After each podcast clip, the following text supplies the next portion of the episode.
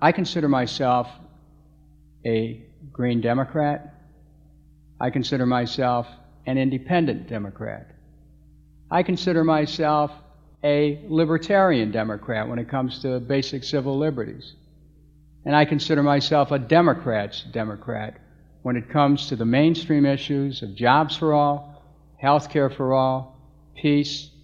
And so I can say that, you know, I'm in this primary and I'm in it to win.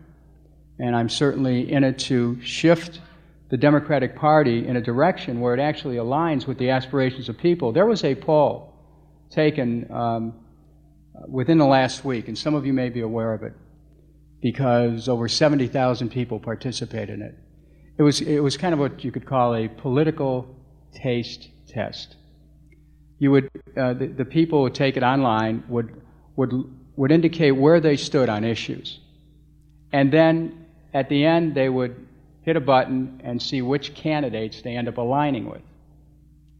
53% of the people who took the test found out that they aligned with me, and all the other candidates were, were you know, at or near single digits. So, you know, you, I'm the mainstream candidate in that Democratic Party. And that was Dennis Kucinich. That was back in 2007 when asked about the possibility of a being a third party. But even he was saying at the time that a lot of his stuff was kind of mainstream, a lot of his beliefs and his platforms. And here we are in 2021, and Dennis Kucinich is a very mainstream figure, especially in the Democrat Party, with a lot of the things that seemed like it was they were far left, you know, 10, 15, 20, 25 years ago, are pretty mainstream nowadays based on our political discourse.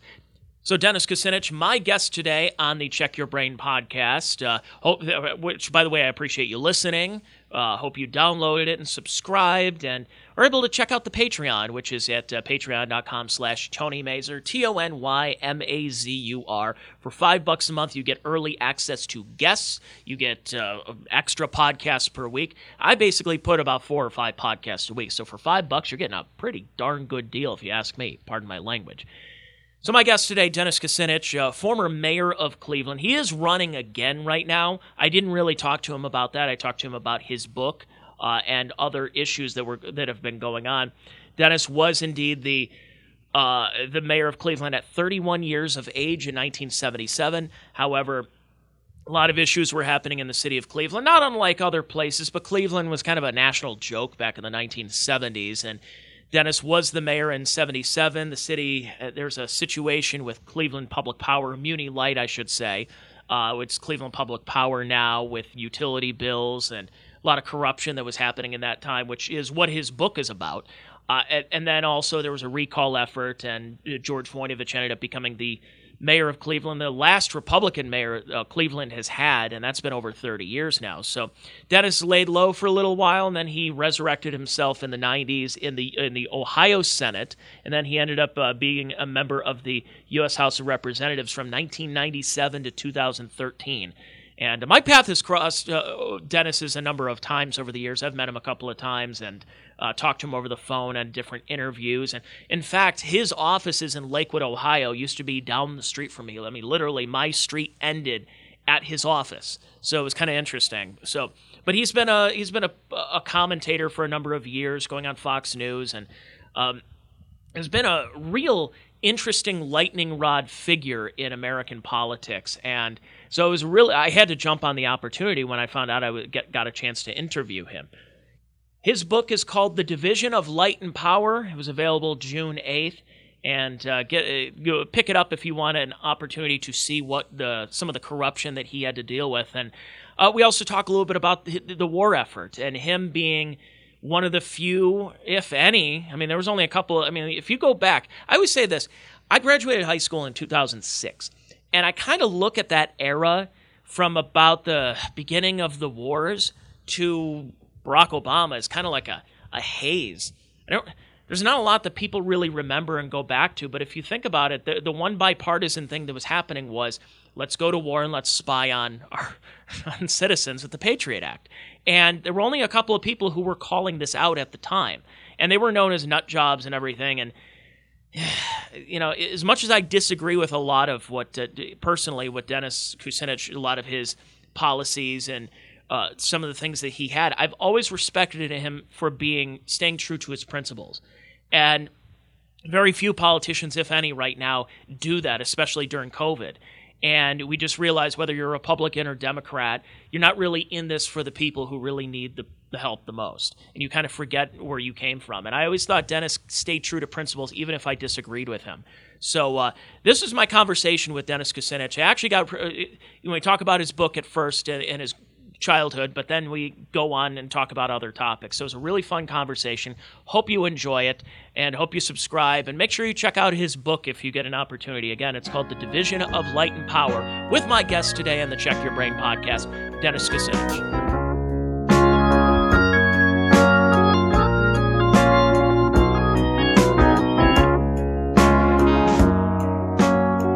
It's good to talk to uh, somebody who's uh, from, as uh, my father and my grandfather would say, the old neighborhood. yeah, They're- that's for sure. They're from uh, they're from uh, Auburn Avenue.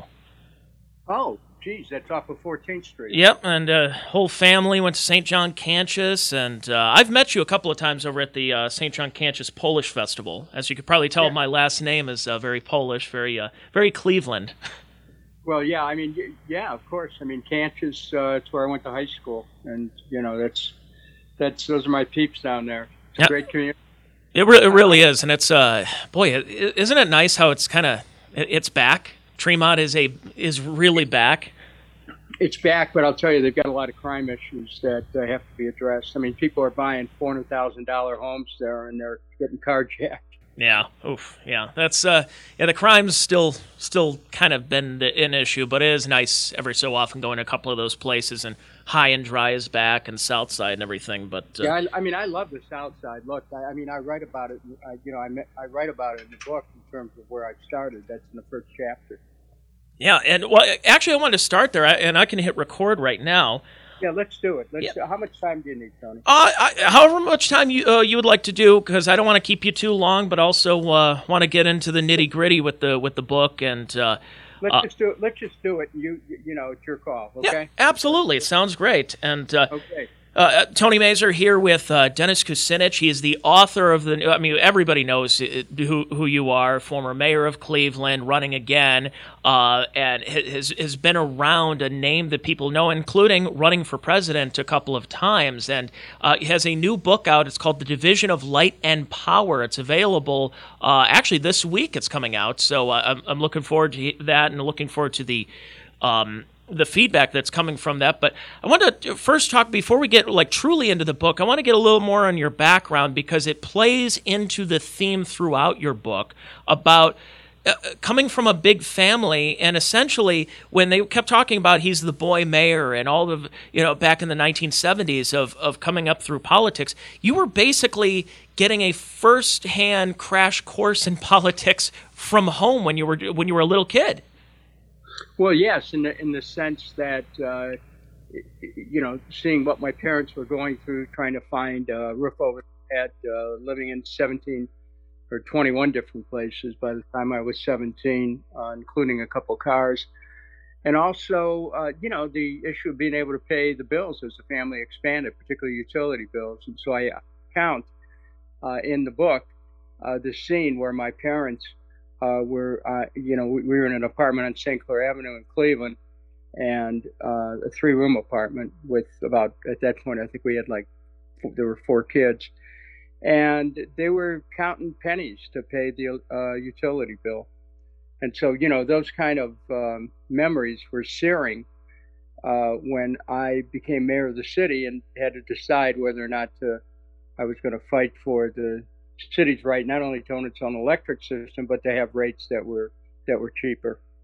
And that was the big controversy at the time was talking about Muni Light and it, you you really were somebody because you had the firsthand experience. You're not not like one of those career politicians at that point where there's there's payoffs and as you mentioned in the book a lot of corruption that happens but the uh, when you're talking about a career politician where there there could be kickbacks there could be deals where people ignore it it's like no I was raised in a situation where we were people who had to look under the the sofa and look through the car to find uh, money to try to scrounge for uh, the utility bills and everything. And you were at, at, that time, especially in the 1970s, when there were a lot of brownouts and blackouts and everything that were that were happening, and uh, you were kind of seeing that separation of, of rich and poor and the the uh, the uh, income disparity that was happening. You were definitely a fighter. Whether people people and you gained a lot of respect in those days for that.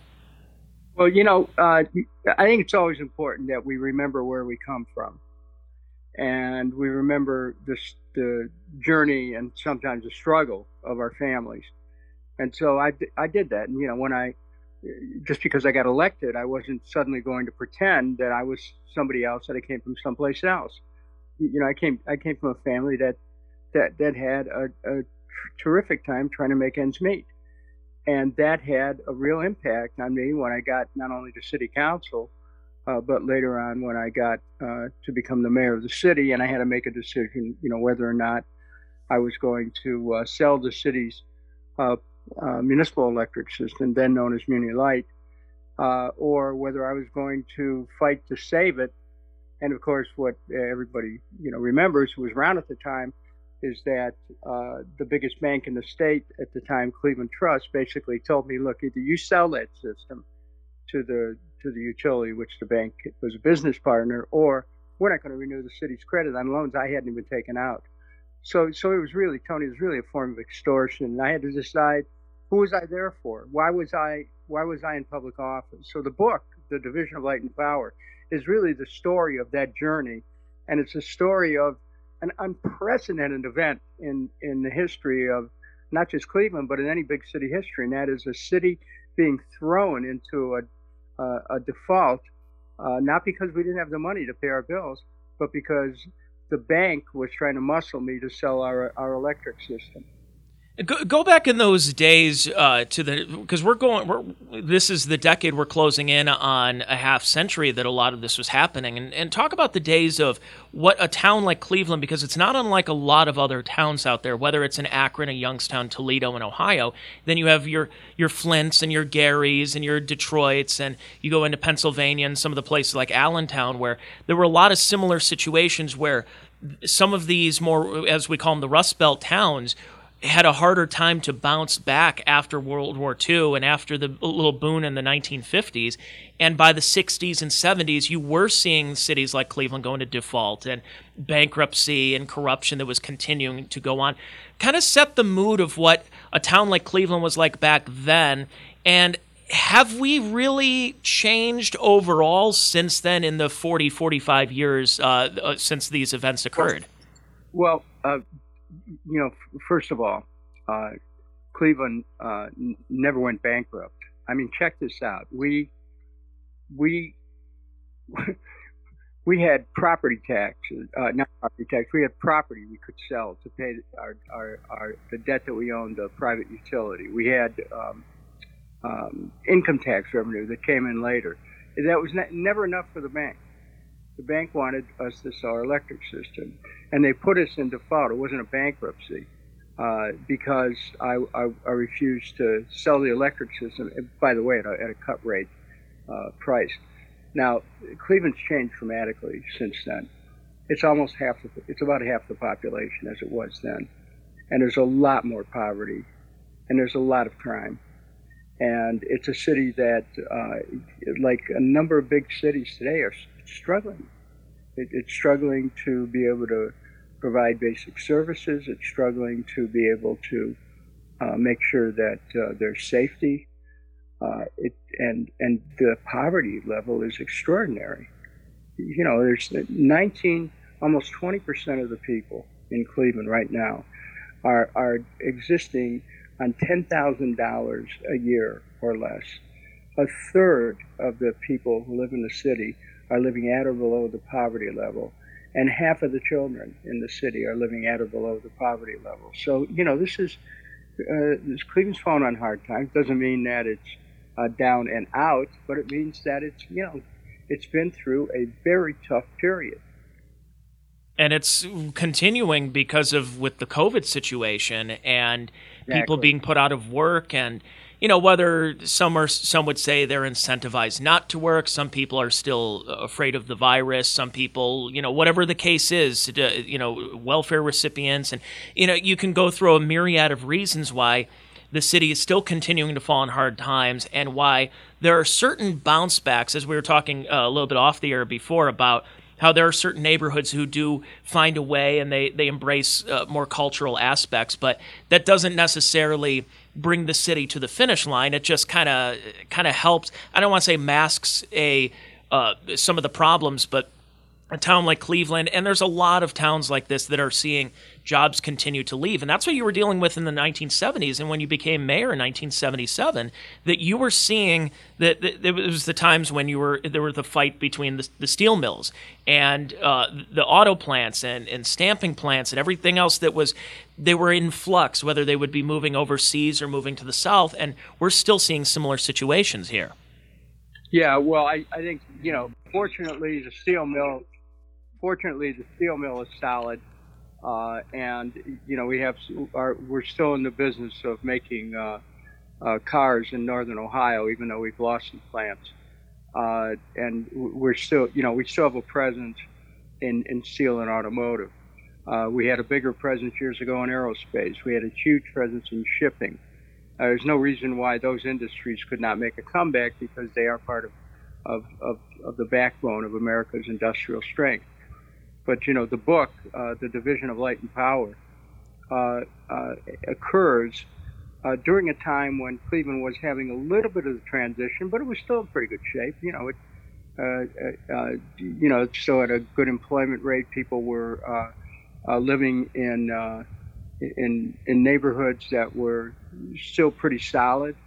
Uh, they uh, and and quite diverse, I might add. You know, the area where I started uh, my politics, which my political career, was Tremont, and that that that has in many ways uh, become a shining star of the city uh, in the way that it's not just um, uh, been maintained, but the way that it's come back with people really investing.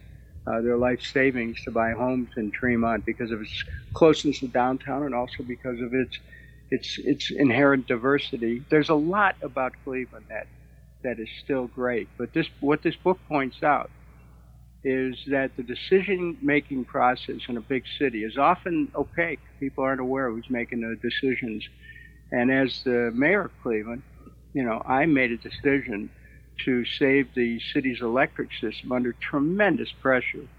Uh, and it turned out to have saved the people of Cleveland hundreds of millions of dollars in utility rates and taxes up through the uh, mid 90s. And so I'm, I'm, you know, I'm pleased to have been able to take a stand. But I, you know, I'm a Clevelander. I'm from this city. I just, I have a real commitment to Cleveland, and and this book I hope shows that as well because it's written with a love for the city, and the Division of Light and Power. By the way, Tony, that's the actual name of the uh, municipal. When I was uh, working to be and beginning my effort to save the municipal electric system. That's that's the name of the system, the Division of Light and Power, and now it's the title of the book. It's it's incredible, and it's but this what's sad about this situation between the people, the politics, and the utility companies that this has been going on. This isn't just a Cleveland centric problem. That, as you point out throughout the book, this is happening in California, it's happening in Illinois, it's happening in Texas, right. it's happening all over. That this isn't just a, oh, this is a Cleveland thing and all the other places. It, you, and the term shadow government and all this other stuff that keeps popping up now. But this is really not an isolated incident, sadly.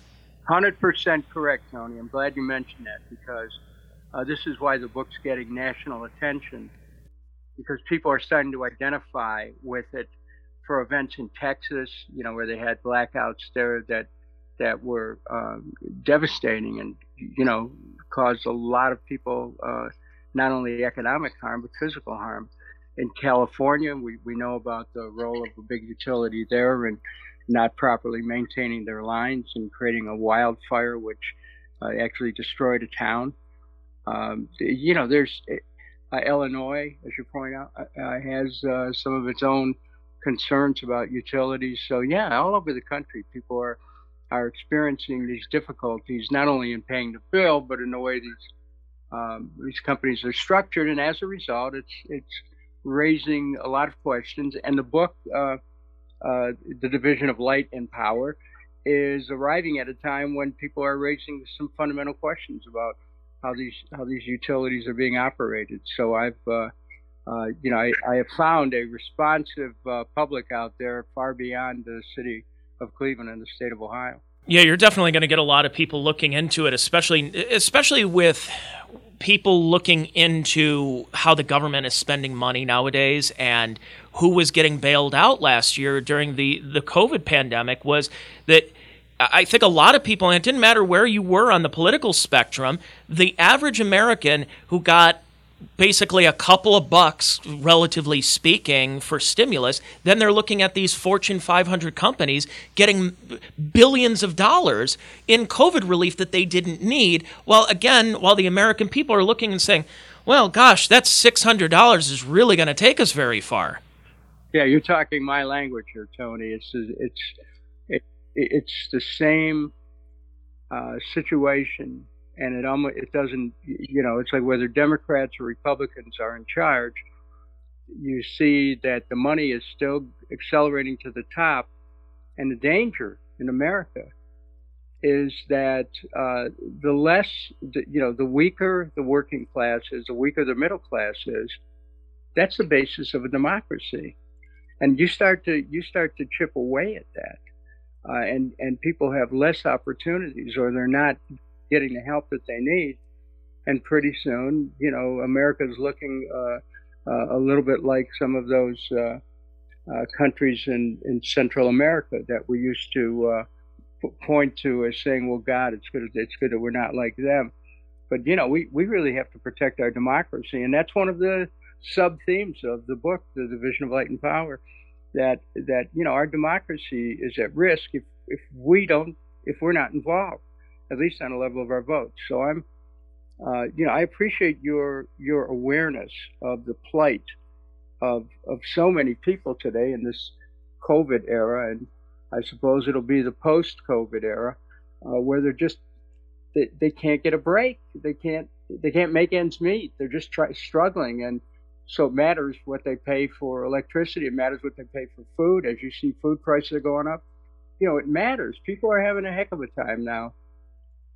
And they're looking at different costs that they have to, you know, kind of look at one thing and look at another. Where, the, the, for example, the price of insulin is going up, and if they can't afford that, they have to find different routes or you know, and, the, and kind of what's happened during the epi- uh, opioid epidemic is that there's a lot of folks who out there who can't afford some of the medication that they're on, so they end up going to the black market and looking in terms of opioids, and it's really affected not just here in Ohio but all across the country, it, and people can't pay for that. And as yes, things are starting to slowly open up in the United States it's there's still going to be an on, uh, ongoing issue of people, especially lower to middle class individuals, who are looking, going, I, I, still just don't feel represented enough. And there are very few politicians, if you ask me, and this is one thing I've always said this uh, about you is that you were one of the few fighters it seemed out there that was looking out for the middle class because that's where you came from. You your dad wasn't the governor, you know, you know your your dad wasn't the president, your dad wasn't a state senator or a US senator you came from humble beginnings because, and that's what you knew. And that was your appeal in the 70s why people uh, went out and voted for you in Cleveland. And that was your appeal that you carried over the, these last few decades and become very successful, not just in politics, but outside of it as well, because people in the middle class, no matter what you're looking for, whether it's a Democrat, Republican, Independent, Libertarian, Green Party, whatever party, they're looking for somebody who's going to be out for their best interests. And I, I think the last year has really shown a lot of people that, boy, there's really nobody representing us here in the middle class. I, I you know, I think you've uh, hit the nail on the head there. Uh, people are very concerned that they're not getting represented. You know, when I think of this issue about the destruction of uh, of the middle class, I saw this coming almost 50 years ago. I did an interview with uh, Abe Zaidan from the Akron Beacon Journal years ago, and you know he was a terrific writer. You know, rest his soul. But he really, you know, we had a long interview about uh, what was happening with America's middle class at the time. And so you look at cities like like Akron, Cleveland, Canton, uh, Lorain, uh, Youngstown.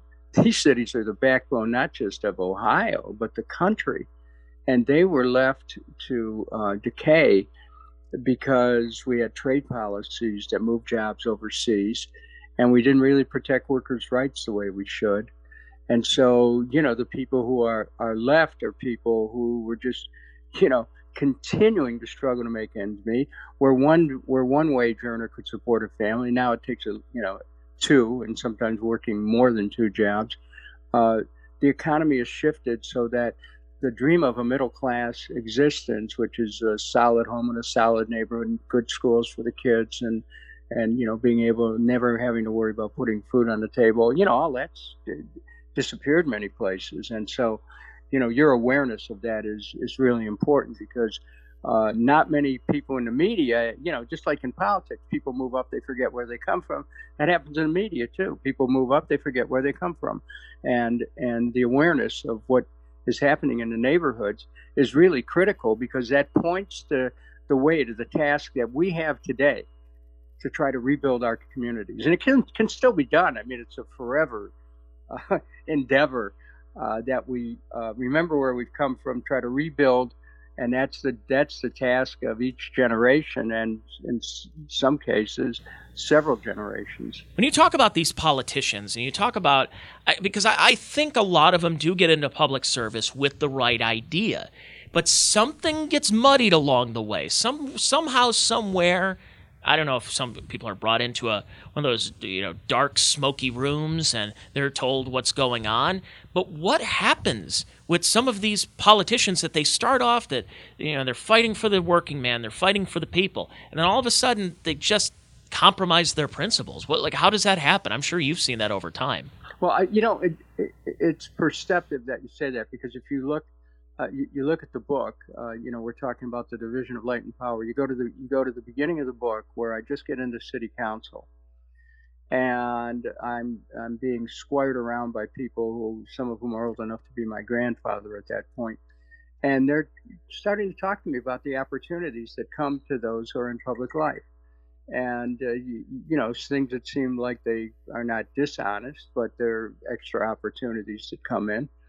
And you know right away you get into politics and you get you get elected and suddenly you know you're in this uh, position of importance and you get opportunities that come your way and sometimes that causes people to just be led astray and decide that uh, they're going to get theirs and don't worry about anybody else i mean that impulse is a very human impulse to say well okay, I got elected and I've got opportunities that are extraordinary.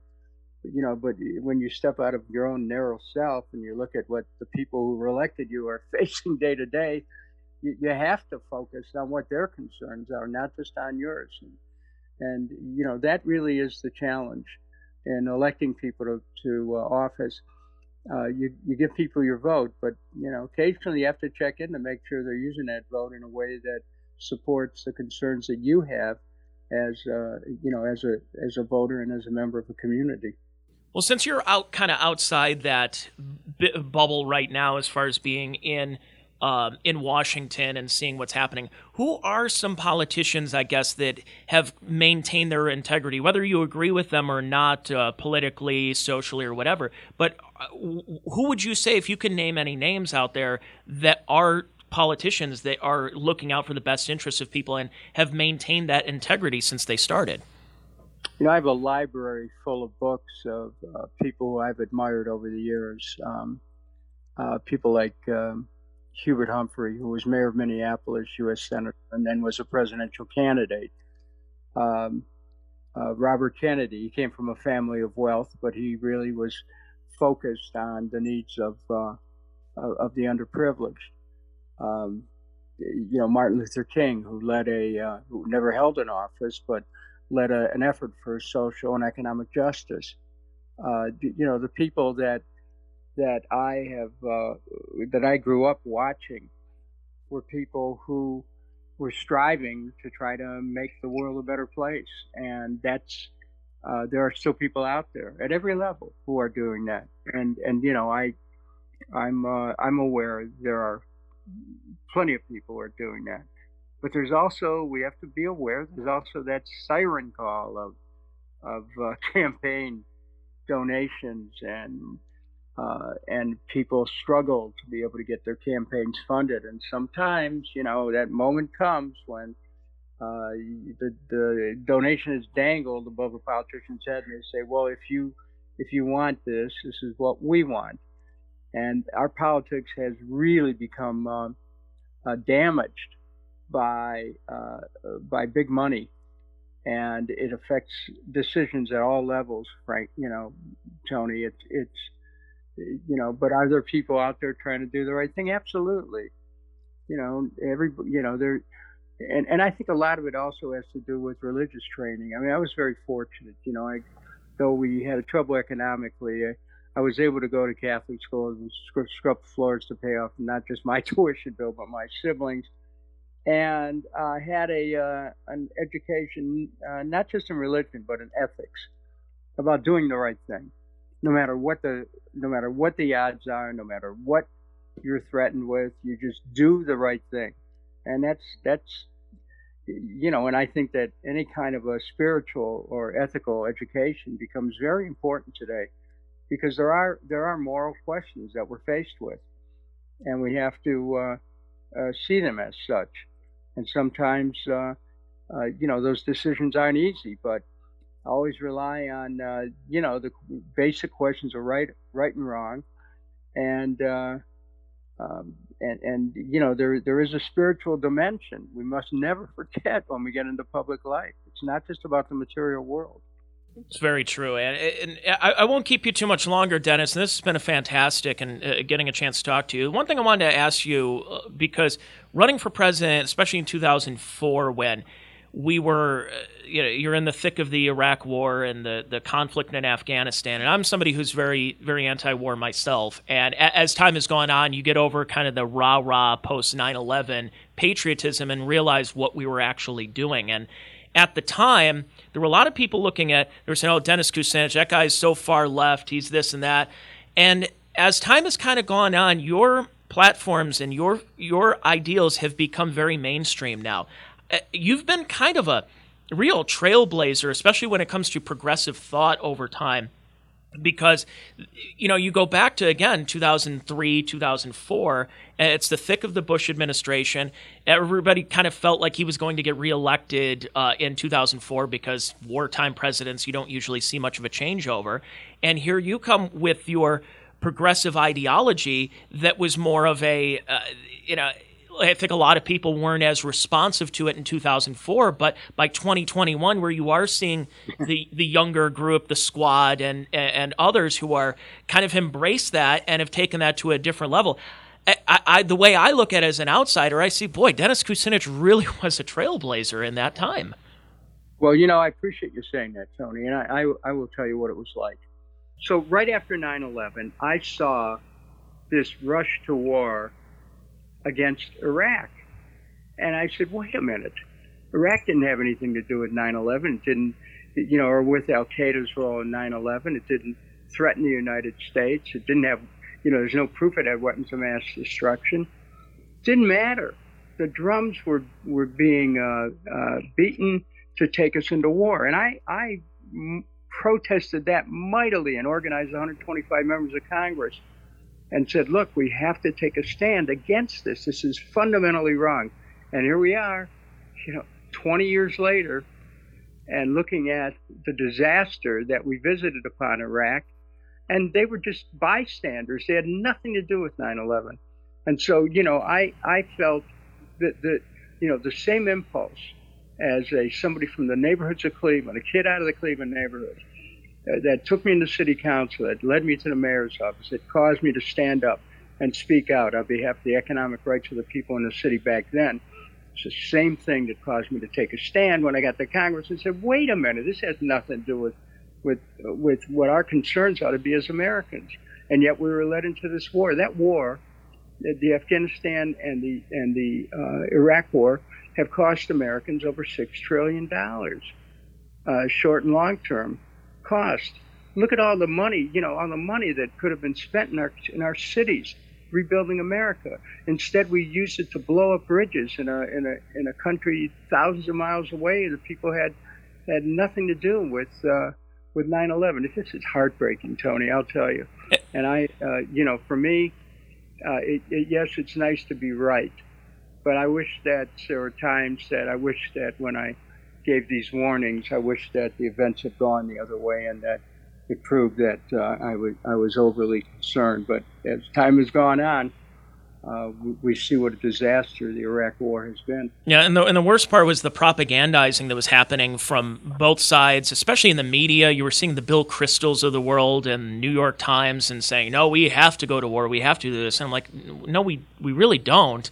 Um, but wait a minute, Tony. Tony, listen. You just said something that I want to share with you to show you how perceptive you are. I, I had a, as a presidential candidate, I had a meeting in the executive offices, the editorial offices of the New York Times in New York City. And I was explaining to them that the, the case hadn't been made uh, uh, to go to war against Iraq. And they looked at me like, what the heck do you know? You're, you're just a congressman from Cleveland, Ohio. And, you know, we're the New York Times and, you know, we have all this inside information. I'm, I'm shaking my head. I'm saying, these guys are 100% wrong. And they, you know, they act like uh, uh, just because they're in a office building in uh, Midtown Manhattan, that somehow God gave them more intelligence than somebody who's you know off the streets in the city of Cleveland. What was fascinating about that was nowadays because we kind of look at things, you know, Monday morning quarterback and say, okay, maybe that was a bad idea to go over to, but uh, but it really wasn't because there were people who were like yourself who were whistleblowing at the time that were that were saying this. And nowadays, we've gotten people on now both parties who have now said, okay, yeah, that this endless war needs to end, and we need to get. But it's like, yeah, okay, it would have been nice to say that without the trillions of dollars that we've spent, and how many thousands, even millions of lives that have been lost, whether overseas or uh, domestically, that we have lost in that process. And l- thankfully, I think people have finally woken up and said, nope, now uh, this this war we we need to n- not so much isolationism, but you need to just go look. This this war just this endless war finally needs to come to a conclusion here. Well, you know you're right, and it's about taking care of things at home first. And you know what I thought was the most repugnant thing at the beginning was, you know, they're calling on people's patriotism. If you love America, you're going to support this war. I'm thinking, well, if you love America, you love the truth. And if it's and if Iraq didn't have anything to do with 9/11, why the heck are we blowing it up? And so, you know, this is the kind of uh, dilemma that people in public life are presented with. And you know, because of where I came from in the neighborhoods of the city, I was able to identify what you know.